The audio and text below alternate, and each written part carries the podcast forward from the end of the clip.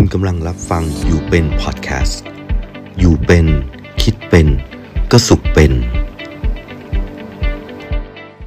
เมื่อเย็นผมได้แวะไปทานชาบูร้านประจำมานะครับ ซึ่งร้านนี้เนี่ยเป็นร้านที่ผมค่อนข้างชอบมาก อยู่ไม่ไกลจากบ้านด้วย แล้วก็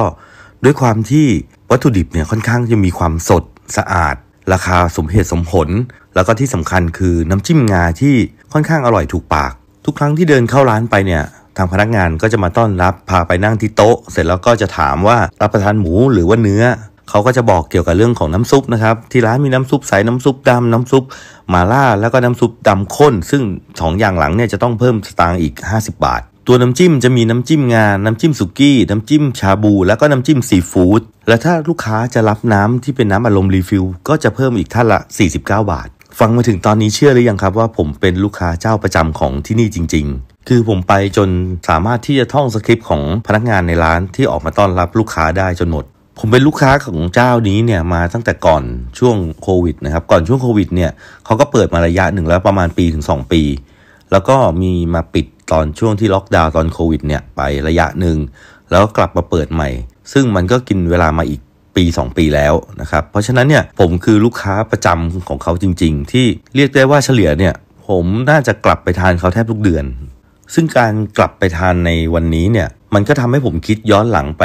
ช่วงเวลาก่อนหน้า ทุกๆ ครั้งที่ผมมา ผมก็จะได้รับประสบการณ์ที่เหมือนๆกันทุกครั้ง ก็คือเป็นอย่างที่ผมเล่าให้ฟังมาตั้งแต่ต้นนั่นแหละ ทุกอย่างเป็นแบบแพทเทิร์นเดิม แล้วก็ทำให้ผมเดินอิ่มออกจากร้านด้วยความสุขมาทุกครั้ง ฟังดูแล้วมันก็ไม่น่าจะมีอะไรใช่ไหมครับ มันก็คือชาบูอร่อยอร่อยดีๆ ที่หนึ่งที่ทำให้ผมเข้าไปทานแล้วก็มีความสุข แล้วก็มีจุดหนึ่งที่เป็นความสงสัยส่วนตัวนะครับ รู้สึกเองว่า เอ๊ะ ทั้งที่ทุกอย่างเขาดีขนาดนี้เนี่ยทำไมเนี่ยร้านไม่ค่อยจะแน่น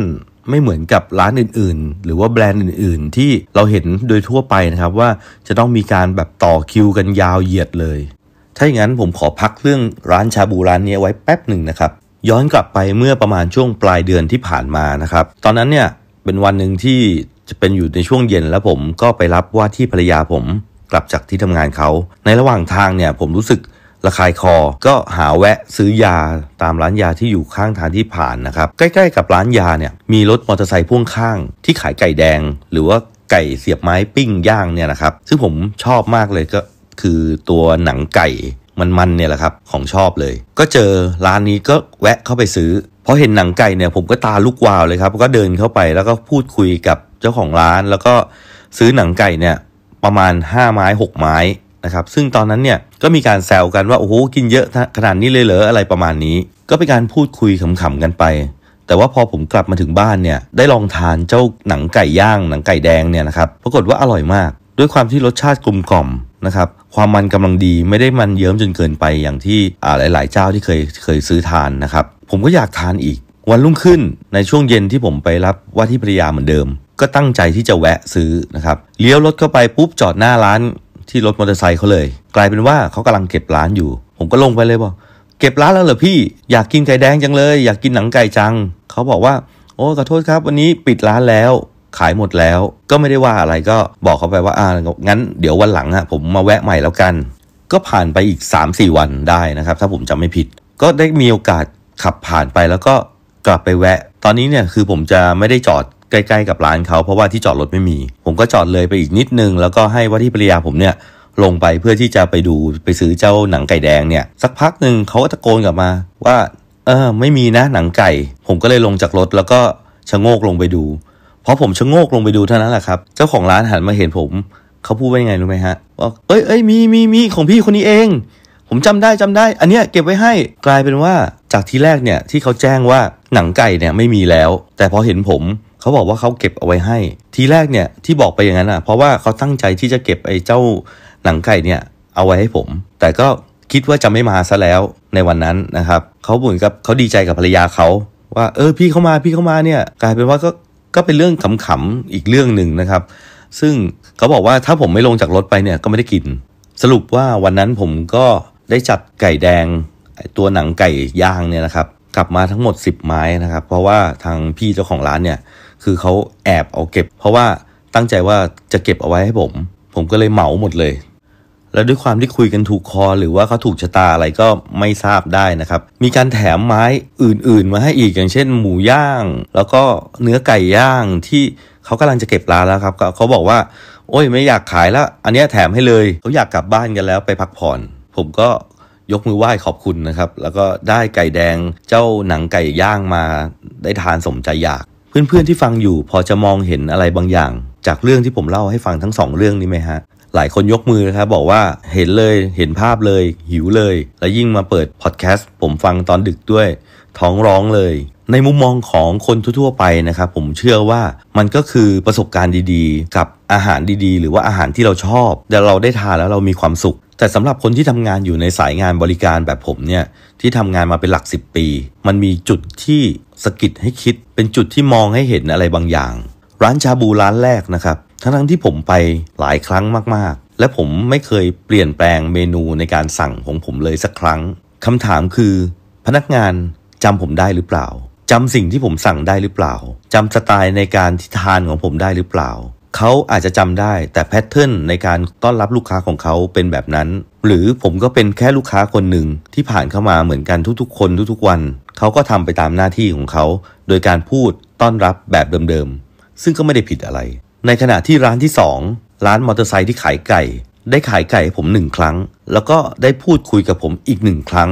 โดยที่ไม่ได้ขายของให้ผมกลับกลายเป็นว่าเขาจำผมได้ ในครั้งที่3ผมที่ผมกลับไป แล้วเขาเก็บไก่เอาไว้เนี่ยเพื่อที่จะรอให้ผมไปซื้อฟังมาถึงจุดนี้แล้วเนี่ยคุณผู้ฟังรู้สึกต่างกันไหมครับ มันทำให้ผมนึกเปรียบเทียบไปถึงร้านกาแฟแบรนด์ดังอยู่แบรนด์หนึ่งนะครับที่เรารู้จักกันดี ที่ถ้าเรากลับไปซื้อเขาครั้งที่ 3 ครั้งที่ 4 แล้วเนี่ยพนักงานเนี่ยเขาจะจำลูกค้าเจ้านั้นได้ พอเราเข้าไปเนี่ยเขาจะถามเลยว่าพี่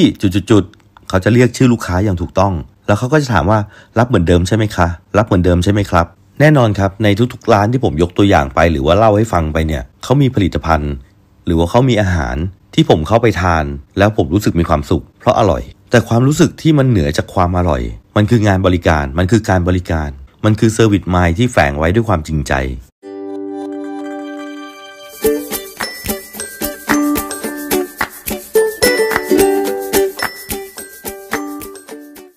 จากที่เล่าไป 2 ตัวอย่างเนี่ย ผมเชื่อว่าหลายๆ คนเนี่ยกำลังคิดหรือว่ากำลังจะมองภาพล่วงหน้าเอาไว้นิดนึงว่าวันนี้ผมจะต้องพูดเกี่ยวกับเรื่องของ service mind แน่ ๆ ไม่ใช่ครับ จุดที่ผมคิดเนี่ย หรือว่าผมรู้สึกกับเรื่องราวทั้งสองเรื่องแล้วเอามาเปรียบเทียบกันเนี่ย จริง ๆ แล้วผมนึกถึง USP USP มันย่อมาจาก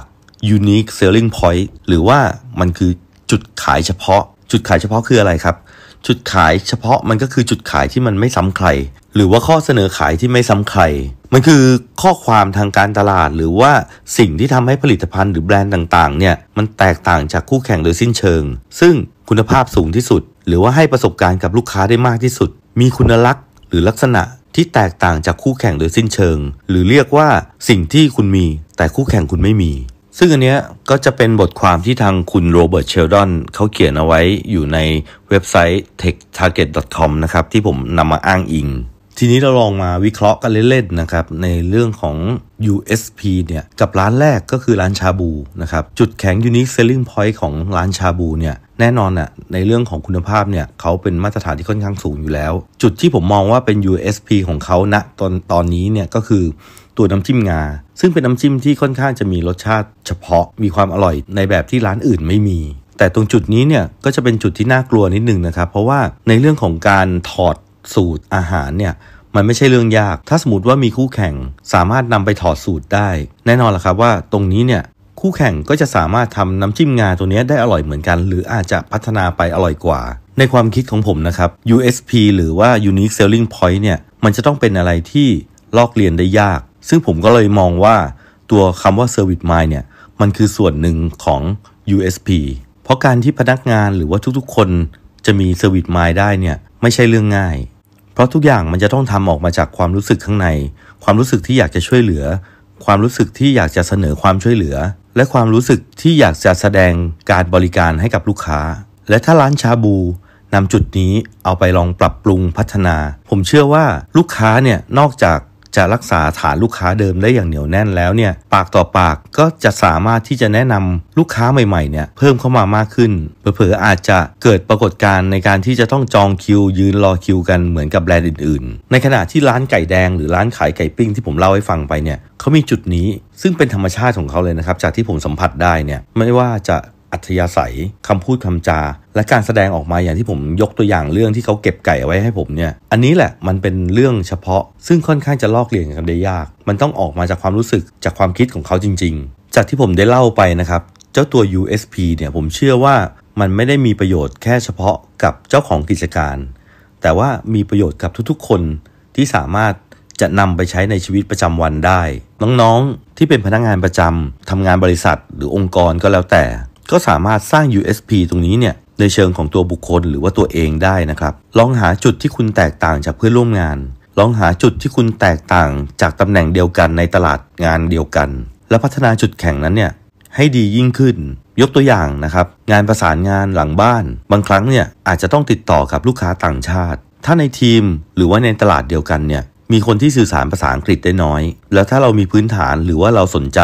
เราอาจจะพัฒนาตัวเอง เริ่มเรียน เริ่มศึกษา เริ่มฝึกฝน เพื่อที่จะให้ภาษาอังกฤษเนี่ยอยู่ในระดับที่สื่อสารและใช้งานได้เป็นอย่างดี ก็จะสามารถเป็นจุดแข็งที่แตกต่างจากคนอื่น สามารถทำให้เรามีโอกาสดีๆ ในอนาคต หรือแม้แต่การที่เราอยากจะเอาชนะใจใครสักคนหนึ่งอยากจะได้เขามาเป็นแฟนหรือเป็นคนรัก แน่นอนว่าเราก็จะต้องทำทุกอย่างให้เขาเห็นว่าสิ่งที่เราเป็นหรือความรักที่เรามีให้เนี่ยมันแตกต่างจากสิ่งที่คนอื่นเขาหยิบยื่นให้ได้ยังไง พอจะเห็นภาพกันแล้วนะครับ ดังนั้นเนี่ยผมอยากจะให้ทุกๆ คนเนี่ยลองคิดดูว่าตัวเองเนี่ยมี USP อะไร หรือว่า Unique Selling Point เนี่ยของเราคืออะไร แล้วลองคอมเมนต์มาบอกกัน หรือว่าส่งข้อความมาได้ทุกช่องทางนะครับ